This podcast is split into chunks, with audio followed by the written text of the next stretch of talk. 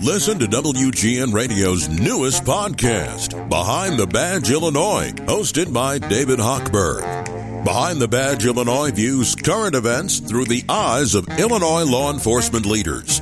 Tune in. Visit WGNRadio.com slash Behind the Badge. Chicago's afternoon news. It's 320. I'm Lisa Dent. Steve Bertrand is here, and on the phone is Congressman Mike Quigley. How are you today? I'm good. Thank you both. Tell us about the conversation that you had with President Zelensky. Well, uh, we talked with President Zelensky uh, uh, in a Zoom call with Congress uh, a couple Saturdays ago. And then he spoke, as you know, to all members of Congress um, uh, remotely. So it's sort of once removed. Uh, and today we we got to meet in person five members of the RADA, five women who came over uh, to talk about their personal experiences and what uh, Ukraine really needs right now. Congressman, did, I'm sorry, go ahead, Lisa. No, I just wanted to know what you learned from that conversation. I'm sure they had some impassioned pleas for help. You know, I came uh, from Chicago this week. Probably took two hours to get here. Um, you know, they came across the ocean uh, had to walk across the border, uh, fly from Warsaw. Uh, but their stories are much more powerful. Uh, they let they all five members of the RADA who spoke to this uh, were women. Uh, they were mothers, and all five of them left children behind in a war zone. Uh, one of them was telling us that she was getting an alert that her two-year-old child was uh, she was getting an alert that they were getting um, a missile attack.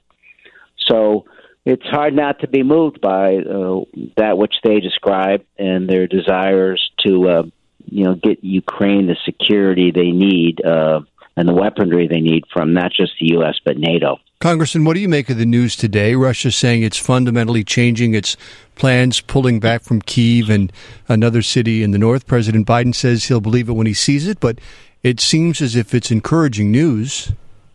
You know, I would like to think that it is. I think it's more likely what the uh, the members of the RADA said as well. Uh, they agreed with President Biden that this is a smokescreen. Uh, their advance on Kiev was stymied because of the extraordinary heroic efforts of the Ukrainians.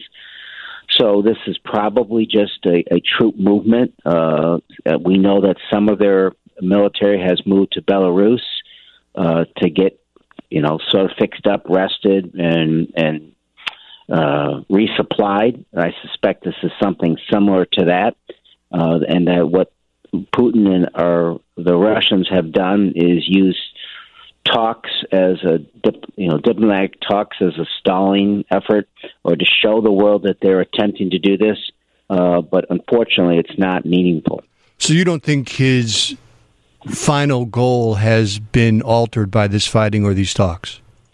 It is conceivable that uh, you know this isn't what they want, uh, but uh, they may have to accept it. Uh, again, I, I'd have to agree with the president. I'll see it when I believe it. I think they feel the need, you know, because they're they are stuck there, and this gives them an excuse to uh, pull back, reposition their troops, but uh, you know, clearly the attacks continue today throughout the whole country. So you know, if you were to believe them that you know what they'll settle for Crimea and the and the states to the east, uh, you know, first of all, if if you're Ukraine, why would you accept that after you've just leveled many of much of most of their cities? So, unfortunately, uh, you know, I have to uh, assume that Putin hasn't changed since this time. If anything, he's probably darker and more angry and isolated, and is probably uh, in this situation more dangerous than he was at the beginning.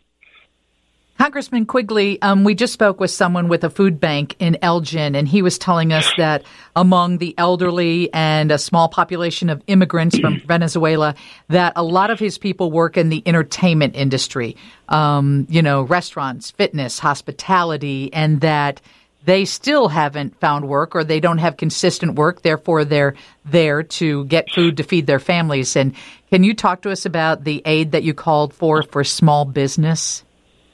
Yeah, uh, you're right. I mean, a lot of the public believes that as our communities have opened up and the economy continues to improve, that all the small businesses that were impacted by COVID uh, are okay, but they're not. Small businesses like gyms and restaurants, motor coaches, they racked up piles of debt during the time they were forced to be closed or operating in very limited capacity for two years, and that debt hasn't magically disappeared uh, these restrictions lifted. So uh, I'll give you just one example. The U.S. gym industry, one in four of their facilities have closed permanently. Uh, you can look, unfortunately, for more to close in the coming months, particularly if we don't do anything. So uh, there is uh, a restaurant revitalization fund, for example, but there's a COVID relief package that's in the Senate right now, starting there, that would, uh, you know, provide that opportunity. I would have liked to have seen it, and I called for it to be part of the omnibus spending packages. But uh, you know, if we have to do it as a standalone bill, so be it. Congressman, if we can move to politics a little bit, what has your polling for mayor shown you?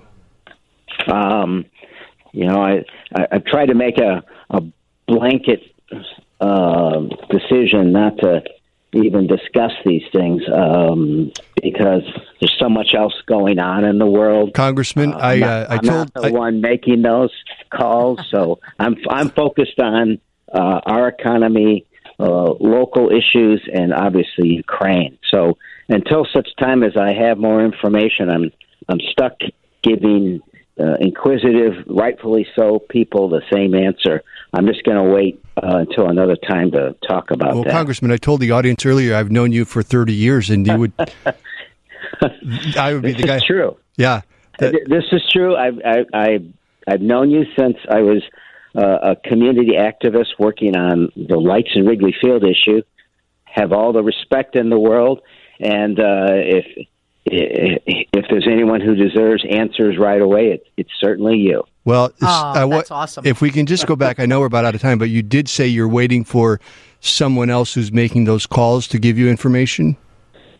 Well, look, the the word got out last week that there was a, a poll taking place, and all I did in reacting to that was to say uh, I'm I'm focused on other issues, and and respectfully, I just have to leave it there, just because there's so much else to do locally, nationally, and internationally. Not for you, but for anyone else, what makes the Chicago mayoral job so appealing? You know, I think it's the notion of uh, how important our cities are uh, to living in this country, to the success of our country. Um, you know, Chicago is such an extraordinary city. It's so diverse. It's you know, I came here when I was still in high school and got a job working at a uh, a lodge um, for the Salvation Army, and I just fell in love with it. I lived here for the summer, and uh, I was working on issues that affect everyday citizens. And I said, why would I ever want to move away from here again? So uh, it has extraordinary challenges, but extraordinary opportunity fueled by a, a great population. Uh, so, look, there's a lot of challenges, but uh, we have all the resources we need, principally our population, to accomplish anything. Thank you so much for joining us, Congressman. We appreciate having you on Chicago's Afternoon News. Thank you. Take care now.